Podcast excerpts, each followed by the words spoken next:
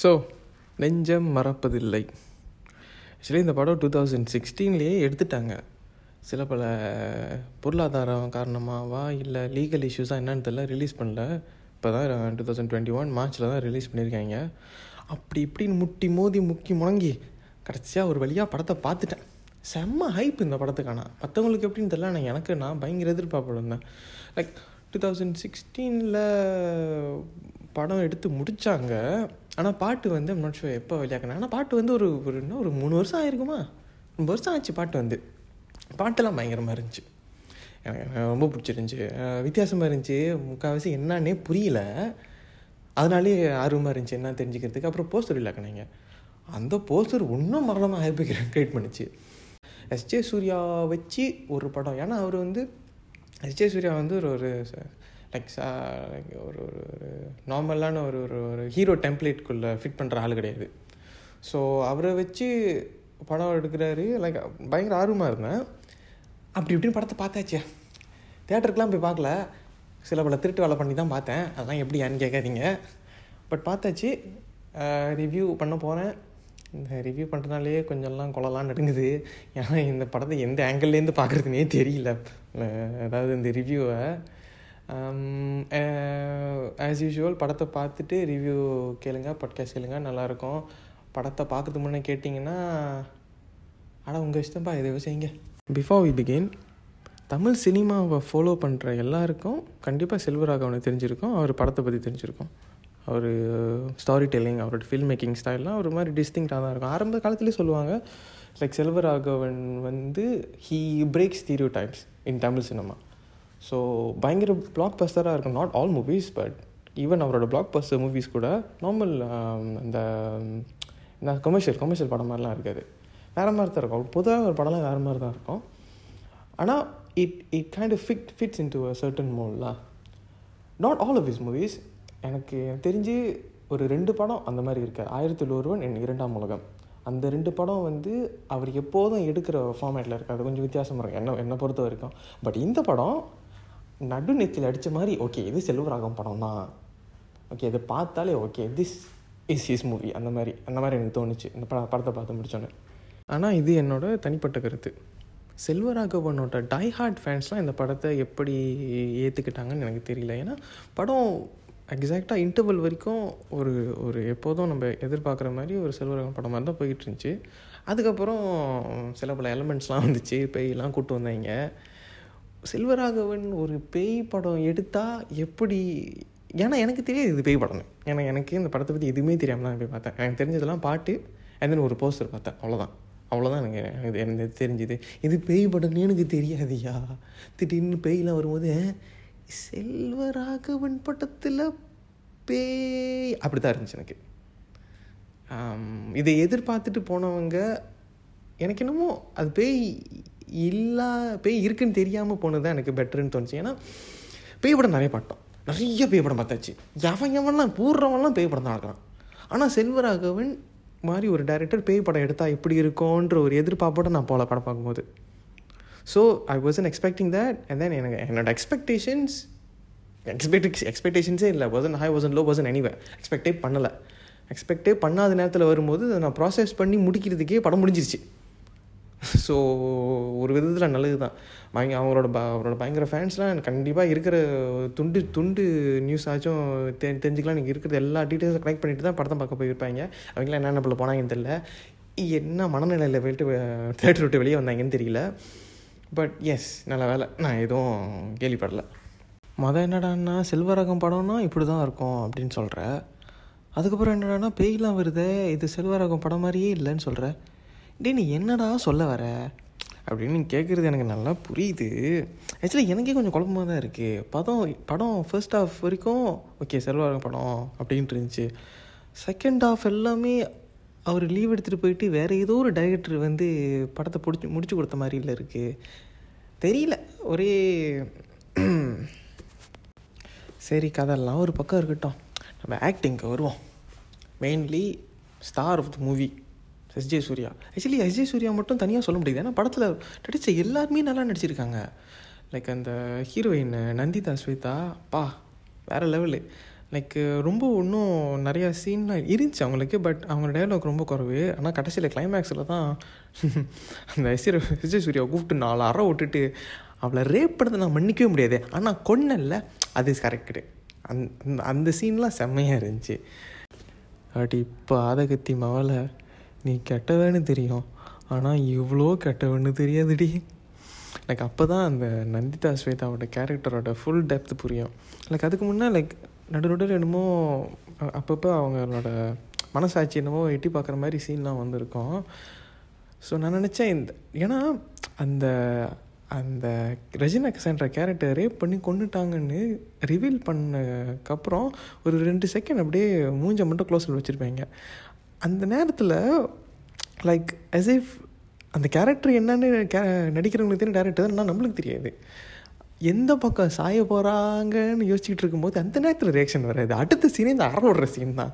அது seriously the whole the whole sequence is very nice Regina கெசாண்ட்ராவோட Mariam character actually இந்த மரியம்ன்ற பேர் ஒரு இன்ட்ரெஸ்டிங்கான ஒரு பேர் தான். உலகத்தில் இருக்கிற மூணு மேஜர் ரிலிஜன்லேயும் ஏதாச்சும் ஒரு வேர்ஷனில் ஏதாச்சும் ஒரு உச்சரிப்பில் இந்த பேர் வந்துடுது இஸ்லாமில் மரியம்னு சொல்லுவாங்க. கிறிஸ்டியானிட்டியில் வந்து மேரி அதோட தமிழாக்கம் தான் மேரி அம்மாள். அண்ட் தென் ஹிந்துவிசமில் வந்து மாரியம்மா. ஆக்சுவலி இதுக்கும் அந்த படத்துக்கும் எந்த சம்மந்தமும் இல்லை. ஜஸ்ட் இந்த பேரை பற்றி யோசிச்சுட்டு இருக்கும்போது தோணுச்சு. சீம்ட் இன்ட்ரெஸ்டிங் யாருக்கு தெரியும்? மூணு பேருக்கும் ஒரிஜின் ஒரே ஒரிஜின் என்னவோ. இந்த கேரக்டரில் அவங்க நல்லா தான் நடிச்சிருக்காங்க. எனக்கு தோணுது. But I wouldn't say amazing amazing ஒரு எனி திங் எஸ்பெஷலி இந்த ஃபர்ஸ்ட் ஹாஃபில் ஏன்னா இந்த ஃபர்ஸ்ட் ஹாஃபில் வந்து அந்த கேரக்டர் வந்து கொஞ்சம் அழுத்தமான கேரக்டர் ரொம்பலாம் பேச மாட்டாங்க. வந்துட்டு வேலையை முடிச்சுட்டு போகிற மாதிரி ஒரு ஒரு கேரக்டர் தான்.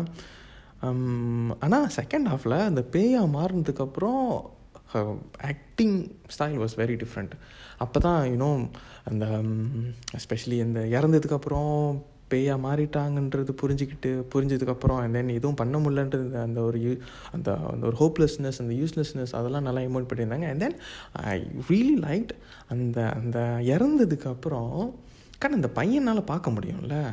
அண்ட் தென் அந்த பையன் கூட இன்ட்ராக்ட் பண்ணுறது அண்ட் தென் அந்த பையனை தொட முடியாது பட் சரி இருந்தாலும் பார்த்துக்க ட்ரை பண்ணுறது அதெல்லாம் சீரியஸாக நல்லா இருந்துச்சு. எனக்கு அந்த பையன் கேரக்டர் ரொம்ப பிடிச்சிருந்துச்சி. ஒரு பர்டிகுலர் சீனில் எனக்கு ரெஜினாவோட ஆக்டிங் கொஞ்சம் குழப்படியாக இருந்துச்சு. எப்போனா ராம்சே வந்து தண்ணி போட்ட மாதிரி நடிச்சுக்கிட்டு மரியாம் தான் ஸ்வேதான் நினச்சிக்கிட்டு அப்ரோச் பண்ணுவார். லைக் ரேப் பண்ண பார்க்குறாரு என்னன்னு தெரியலல ஆனால் அவர் நடிக்கிறாருன்னு மரியாமுக்கும் தெரியும். அண்ட் தென் மரியாம் அப்படி இப்படின்னு தப்பிச்சு ஸ்வேதாட்ட போய் சொல்லுவாங்க. ஸ்வேதா வந்து கன்ஃபர்ம் பண்ணும்போது ராம்சே வந்து அப்போ தான் தெளிஞ்ச மாதிரி பண்ண தப்பை உணர்ந்த மாதிரி ஒரு மரண ஆக்டிங் கொடுத்துருப்பாரு. சீரியஸ்லி செம்ம ஆக்டிங் லைட்டாக என்னமோ சிவாஜி மாதிரிலாம் ட்ரை பண்ணியிருப்பாரு ஆனால் நல்லா இருந்துச்சு பார்க்குறதுக்கு ஒரு மாக்கரி மாதிரி இல்லை. சீரியஸ்லி செம்ம ஆக்டிங்கு எனக்கு அந்த சீனில் என்ன தெரியுமா பிரச்சனை? அது ஒரு பயங்கரமாக மண்ணு பிக்கிட்டு கால் தான் மண்ணு பிக்கிட்டுக்கிட்டு இருக்காரு. அப்பப்போ ரஜினாவோட மூஞ்சி க்ளோஸாக வைக்கிறாங்க. லைக் அவங்க மூஞ்சி என்னமோ ஒரு சந்தி ஒரு ஒரு கேள்விக்குறியோடய மூஞ்சி வச்சுருக்கீங்க. இவனை இவனை நம்பதா நம்புறதா வேணாவா? உண்மையை தான் சொல்கிறானா நம்ம தான் தப்பு கணக்கு போட்டோமா? நம்ம தான் ஓவர் ஆக்ட் பண்ணிட்டோமா? இல்லை மூஞ்சி வச்சுக்கிட்டு இருப்பாங்க அந்த அந்த சீன் ஃபுல்லாக ஆனால் கட் பண்ணால் அடுத்த சீனில் அந்த சிஸ்டர் கால் பண்ணி புலம்பிக்கிட்டு இருப்பாங்க. என்ன அப்படிலாம் பண்ணுறாங்க அது இதுன்னு. ஏம்மா நீ என்னம்மா சொல்ல வர? அவன் அவனை நம்புறியா? இல்லையா? ஏன்னா நான் என்ன எதிர்பார்த்தேன்னா அந்த ராம்சி அந்த மாதிரி நடிச்சுக்கிட்டு இருக்கும்போது இந்த மரியாம் வந்து ஒரு ஒரு கோவம் கலந்த ஆச்சரியத்தோட பார்ப்பாங்க நினச்சேன் என்னடா இப்படிலாம் நடிக்கிற? அப்படின்னு ஒரு எரிச்சலோட பார்ப்பாங்க தான் நினச்சிக்கிட்டு இருந்தேன். ஆனால் அவங்க மூஞ்சில் அதெல்லாம் தெரியல. ஆனால் ஃபோன் பண்ணி குழம்பு புலம்பிக்கிட்டு இருக்காங்க. எனக்கு சீரியஸ்லி பய என்ன என்னையா சொல்ல வரீங்க? அந்த கட்டத்தில் டைரக்டர் தான் அந்த மாதிரி எக்ஸ்பிரஷன் கொடுக்க சொன்னாரா? தெரியல. But not just that scene அதுக்கு முன்னே கூட லைக் சில சீனெல்லாம் அந்த ராம்சே சில்மிஷம் பண்ணும் போதெல்லாம் இந்த மரியாமோட எக்ஸ்பிரஷன்லாம் இன்னும் சகிச்சுக்கிட்டு இருக்கிற மாதிரி தான் இருக்கும். இல்லை என்ன நடக்குதுன்னு தெரியாமல் பிளராக இருக்கிற மாதிரி தான் இருக்கும். எனக்கு பார்க்க கொஞ்சம் கடுப்பாக இருந்துச்சு. Like this guy is obviously trying to abuse you ஆனால் நீ அப்படியே அப்படியே ரியாக்ஷனே இல்லாமல் எனக்கு தெரில அது பர்பஸ்லி செஞ்சாங்களா? எனக்கு எப்படி சொல்கிறதுன்னு தெரில ஜஸ்ட் பார்க்க கொஞ்சம் கடுப்பாக இருந்துச்சு. லைக் ஏதாச்சும் செஞ்சு தொலையேன். ஏதாச்சும் ரிட்டாலியேட் பண்ணேன். டு த பாயிண்ட் வேறு ஐ தாட் இதெல்லாம் அவன் கற்பனையோன்னு நினச்சேன். லைக் அவன் நினச்சி பார்க்குறானோ? ஏன்னா அவ்வளோ ஸ்ட்ரிக்டான ஆஃபீஸராக இருக்கிற மாதிரி ஏன்டா இதுக்கெல்லாம் ரியாக்ட் பண்ணாமல் சகிச்சுக்கிட்டு இருக்காங்க. ஓங்கி ஒரு ஆற ஓட்ட வேண்டியது. நான் ஏன்னா அதை தான் எதிர்பார்த்துக்கிட்டு இருந்தேன். நடக்கவே இல்லை. பயங்கர கன்ஃபியூசிங் ஆனால் அந்த படத்தோட சப்ஜெக்ட் மேட்டு பயங்கர ஹெவி அண்ட் பயங்கர ராவாக காட்டியிருந்தாங்க. They won't sugar coating anything like these rape these murder these power abuse these child abuse ஆனால் இது எல்லாமே லைக் பச்சையாக சொல்லிட்டாங்க. ஆனால் காமெடியாக சொன்னாங்க. படம் ஒரு ஃபர்ஸ்ட் ஹாஃப் வரைக்கும்லாம் டார்க் காமெடி தான். செகண்ட் ஹாஃப்லாம் அது வேறு மாதிரி என்ன காமெடி அது டேரக்டரே எதிர்பார்த்துருக்க மாட்டார்.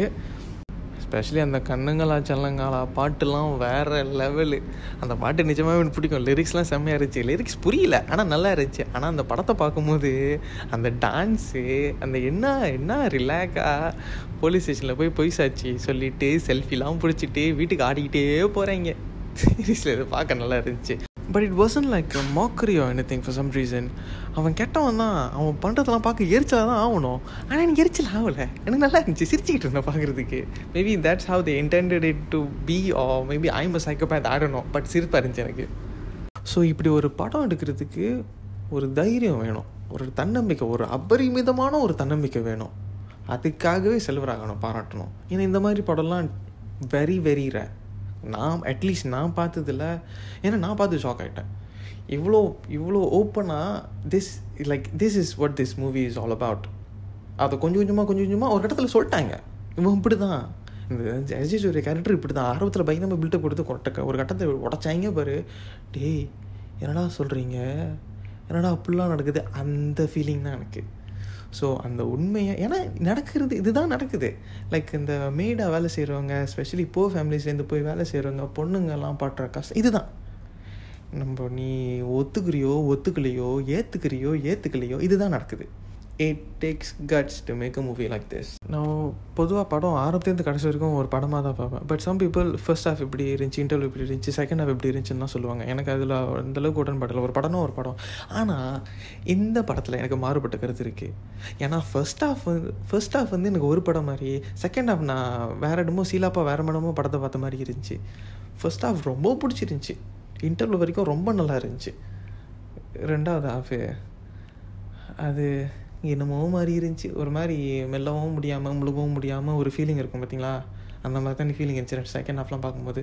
அதுவும் நாள் ஆக ஐ மீன் நேரம் ஆக நேரம் ஆக அந்த மெல்றது போய் அந்த அல்வா போய் ஒரு மாதிரி கல் மாதிரி ஆச்சு.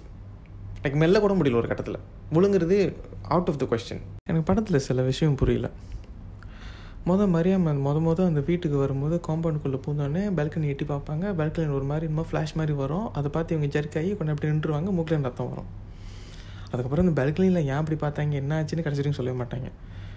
அதுக்கப்புறம் கொஞ்ச கழிச்சு கண்ணாடியை பார்ப்பாங்க. கண்ணாடி திடீர்னு கிராக் விடும். கிராக்கில் திடீர்னு பேய் மூச்சு தெரியும். அது ஒரு பேய் காணா போயிடும் அதுக்கப்புறமும் அதை பற்றி எதுவும் சொல்ல மாட்டாங்க. அது செத்ததுக்கு அப்புறம் தானடா பேய் ஆகுனாங்க இந்த பேய் எந்த பேயிடாது இதுக்கு முன்னே நான் நினச்சேன் இதுக்கு முன்னே யாரோ ஒரு கேர்ள் இந்த மாதிரி தான் இருந்து சாவடிச்சு லைக் புதைச்சிட்டாங்க அந்த பேய் தான் வருது அந்த மாதிரி நினச்சிக்கிட்டு இருந்தேன். அதுவும் கிடச்சிருக்கு நடக்கவே இல்லை. சரி அதுக்கப்புறம் பார்த்தாக்கா அந்த ஒரு தாத்தா பழக்கடை தாத்தா உட்காந்துருப்பார்ல அந்த தாத்தாட்ட போய் ஹெல்ப் பண்ணுற மாதிரி போவாங்க என் பேர் மரியாமனாங்க மரியாம்னா தாத்தா ஒரு மாதிரி பயங்கரமாக ஃபீல் பண்ணுவார். பெரிய மூஞ்செல்லாம் பிடிச்சி பிடிச்சி பார்ப்பாரு. அந்த தாத்தா யாருன்னே சொல்ல மாட்டேன் எனக்கு கிடச்ச வரைக்கும். எனக்கு இன்னொரு கேள்வி அந்த தாத்தா மனுஷனா பேயா? பேயா அந்த அப்புறம் மரியம் பேயா ஆனதுக்கப்புறம் தாத்தா வந்து உட்காந்துருக்காரு அந்த நேரத்தில் ஒரு மனுஷனா பேயா. யாரா அந்த தாத்தா? எதுக்கு தாத்தாக்கு இவ்வளோ எஃபெக்ட்டு சரி அது கூட பரவாயில்ல.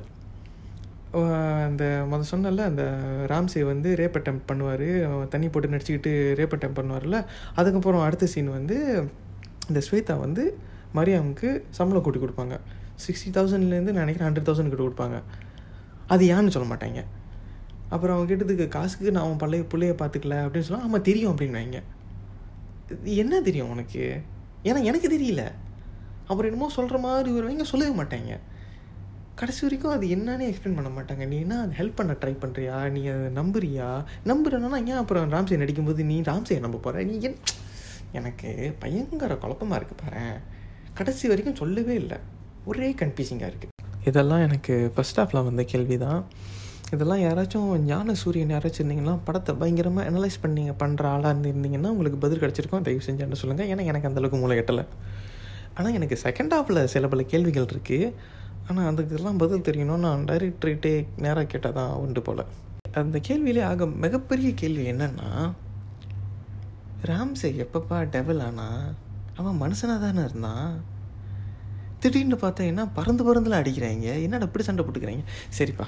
சரி அந்த மரியாம் வந்து பேயாக இருந்து ஒரு மாதிரி என்னமோ ஆகி கடைசியில் கடவுள் ஆகிட்டாங்க அது கூட எனக்கு என்ன புரிஞ்சிச்சுன்னா பேயோட இருக்குது ரெண்டு லெவல் இருக்குது ஃபர்ஸ்ட் லெவல் எப்படி அச்சீவ் பண்ணோன்னா ஒரு ஸ்விம்மிங் பூலில் விழுந்து இமேஜினரி வால்லாம் ஒன்று நீங்களே க்ரியேட் பண்ணி அது நீங்களே உடச்சிட்டிங்கன்னா ஃபர்ஸ்ட் லெவலுக்கு போயிடுவீங்க நீங்கள் ஃபர்ஸ்ட் லெவலுக்கு போனீங்கன்னா உங்களால் இந்த ஆப்ஜெக்ட்லாம் நோத்த முடியும். ஜாமான்லாம் நோத்த முடியும்.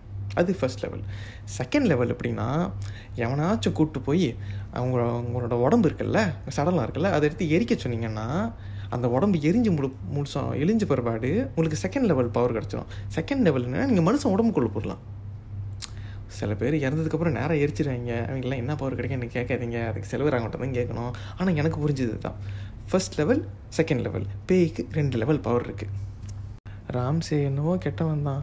ஆனால் அவன் சைத்தான் லெவலுக்கெல்லாம் கெட்டவன்லாம் படத்தில் அந்த மாதிரி எதுவும் சொல்ல என்ன பண்ணிட்டான்? ரேப் பண்ணான் கொலை பண்ணான் அந்த மாதிரி வேலையை ஒன்றும் வெளியே ஒன்றும் பண்ணலையா? கொள்ள பேர் பண்ணிக்கிட்டு இருக்கேங்க அதையெல்லாம் பார்த்து அவன் சைத்தான்னு சொல்ல முடியுமா? டெவல் லெவலுக்கு evil evil the personification of evil it செல்ஃப்னா buildup கொடுத்தாங்க அந்த மாதிரி நீங்கள் எதுவும் சொல்லலையாடா?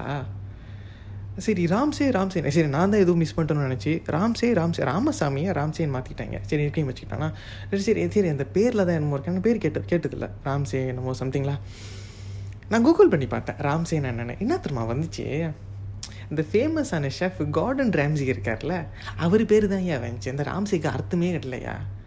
எந்த எந்த ஒரு பேசிஸ்லடா அவன் அவ்வளோ பெரிய கெட்டவன் அவ்வளோ அந்த டெவலுக்கு ஈக்குவலான ஒருத்தன் கடவுள் கூட சண்டை போடுற லெவலுக்கு பவரான ஒருத்தன். எங்கேந்திரா வந்ததெல்லாம் சரி சரி இந்த நந்திதா உடம்புக்குள்ளே தான் மரியாம் வந்து சண்டை போட்டுக்கிட்டு இருந்தா.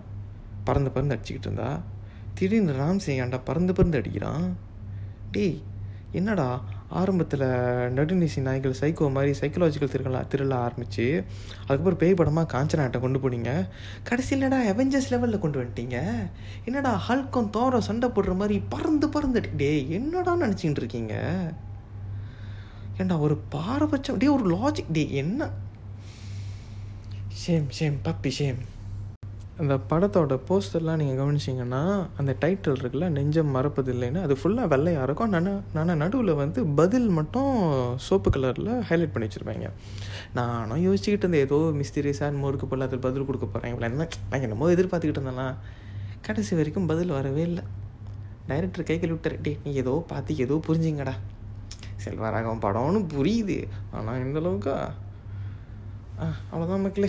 இந்த படத்தை இதுக்கு மேலே நான் அனலைஸ் பண்ணால் உங்களுக்கே கேட்கறதுவாக இருக்கும். எனக்கு என்னென்ன பிடிச்சிருந்துச்சோ எல்லாம் சொல்லிட்டேன். என்னென்ன பிடிக்கலையோ அதை நீங்கள் பார்த்தா உங்களுக்கே தெரியும்.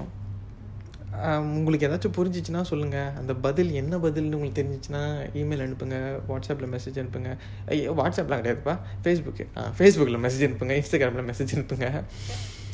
ரைட் அவ்வளோதான் அடுத்த படத்தில் பார்ப்போம். பாய்